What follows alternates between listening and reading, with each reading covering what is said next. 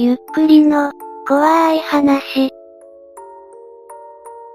ギャンブル依存症だけど質問ある。2チャンネル名物、〇〇だけど質問あるスレ。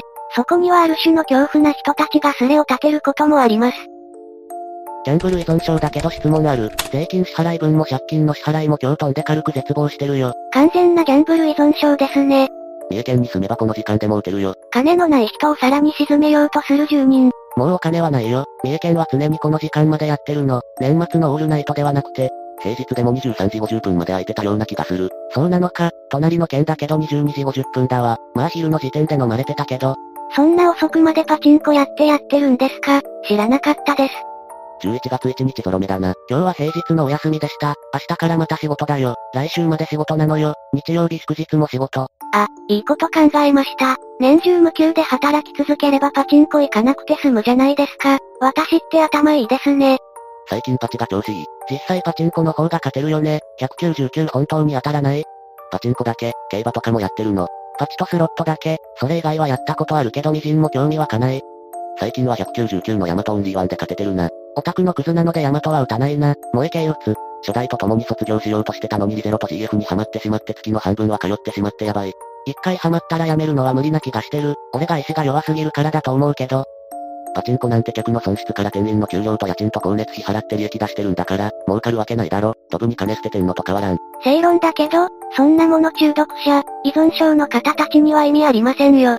この人だって金じゃなくて興奮を求めにうちに行ったのでしょうしね。わかってるよ。ただ、今回は税金プラス借金の支払いに5000円足りなくて、どうにか5000円手に入れたかった。それくらいならって思ってしまうよ。あれ金を求めてうちに行ってたの。しかも税金の支払い用の金が足りないってやばくないっすか何が楽しいのか、パチンコの代わりに金かからない楽しいこと探せよ。旗からしたらこう思ってしまいますよね。しかし1はパチンコ以外の趣味がなかったわけではないのでした。わかってる。もともと多趣味だったと思う。スポーツもゲームも絵を描くのも小説書くの読むのもカラオケ行くのも友達と買い物行くのも好きだった。でもすべてパチンコに塗りつぶされた。すべてがパチンコより楽しくなくなった。なんだこれ？もともとは普通の生活をしていた普通の人でした。世の中にはたくさんあるんだろうがな。ゲーム感覚で遊べるのとお金が増えるワクワク感があるのはパチとかギャンブルでしか味わえない。ほんとこれ10年やめられない。あと30分で終わりだ。税金、はぁ、10月末の支払いのようです。パチンコ依存症だった先輩はネットゲーにハマってやめれてた。そのネットゲーのアカウントも100万以上で売れたって言ってたからおすすめ。今そんな熱いネトゲなんてあるか？アカウント一つ100万とか10年前とかの話やろ。今はソシャゲですよね。ソシャゲも課金するために借金してる人とかいますがね。依存症は結局現実逃避だからその先を変えるのは有効な手段だよね。ネトゲはもう15年以上昔に少しハマったけど依存症になるまではやれなかった。リネージュとかアスガルドとかテイルズウィーバーとか。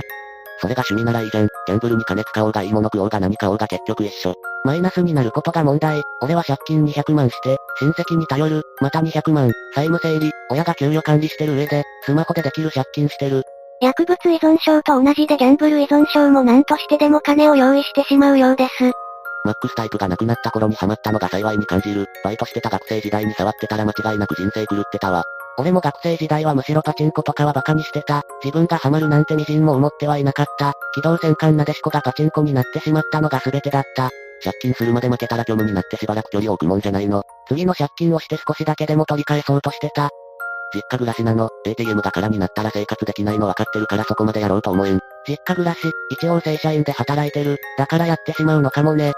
最近結局負けるんだからゴスロでええやんって思うようになったわ。軍資金2万でも8万円分遊べるし、軍資金少ない分普通に金も余るやろ。今日も残り2000円になった時ゴスロに行ったよ。で飲まれたよ。低レートはダメだ。満たされないお前ら払うもの全部終わらせた後の軍資金いくらあるのよ。20から30万あるなら毎日通えるだろうがそんなにいけないだろ。1万程度じゃ勝負にいけないわ。ゲーセンで楽しんでた方がいくね。マイナスになってもひねり出していってしまう。完全に病気です。俺は8万くらいかな。てか軍資金なんていくらあっても、あったらあるだけ突っ込むし、頻度も増えるからあんま関係ないんじゃね。羨ましい。でも本当にそうああもう本当に死にたい。税金どうしよう。絶対にバレて修羅場勃発するじゃん。もう本当に嫌だ。悲惨ですね。統計的に圧倒的に負ける機会が多いはずなのになんで借金してまで行くんだ。負け分取り戻したいからなのか、借金してまで他のレジャーなら遊ばんだろ。楽しく取り返したいから、次は設定入っているかもしれない。次は事故るかもしれない。クズの甘い発想、少しでも取り返したい。自覚している通り甘っちょろい発想です。本気で取り戻せるって思ってしまうのか？いや、パチはやるけど借金してまで行く気持ちがわからんもんなので、金なかったら他のことするし、とにかくあの熱い演出が来た時の脳汁を味わいたくていくんだよ。そこにアニメキャラとかの愛着が相まってめっちゃ楽しくなる。で買ってさらに気持ちよくなりたい。それだけ。途方に暮れる、本当にいっそ楽に消えるボタンあったら消したい。養分さんいつもありがとうございます。返して、本当に返してください。なんだこれ、今ギャンブルやってない人は本当にやらないことをお勧めします。特にオタクで好きな半券がパチンコになっても、絶対触るな。今はアプリで遊べるので演出を楽しみたいだけならそちらをお勧めします。下着みたいに過去にメール送れるなら送りたい。パチンコに全てを奪われてなおすがっている矛盾。もう、ダメだ本当にダメだ。はあお前大好きなあの子。え、錦で貢いだんだろ。俺はテスラちゃんとくるみちゃんに貢いだ金と時間を返せだなんてみじんも思わんわ。愛が足りねえな。もう本当に底辺まで行くと現実から逃げられなくなるんだよ。いつまでもそんな夢見ていられないよ。俺がここから資金を調達できるとしたらガチで闇金だけだ。もうアニメから闇金漫画の話に変わっちゃいますね早速 LINE ポケットマネーに依頼してみた。まあダメだけどね、万が一を望む。クソみたいな人生だった。順風満帆とは言えないけど大学卒業までは普通の人生を歩めそうだったのにな。もう消えたい。1万5千円稼ぎたいわ。少なすぎる。パチンコのない世界線に行きたかった。この後もこの人は朝4時頃までたまにレスをしていました。現実逃避がしたかったのでしょうかね。ギャンブル依存症は劣気とした恐ろしい病気だと思います。いかがでしたか？パチンコは廃止した方がいいと思います。廃止すると甘い汁を吸えなくなる人たちがいるからなくならないのでしょうけどね。お隣の韓国では2006年に廃止したそうです。ちなみにパチンコは実は換金できないんですよ。パチンコ屋でもらった特殊景品を、偶然パチ屋の近くにある質屋に買い取ってもらってる。という建前で成り立っています。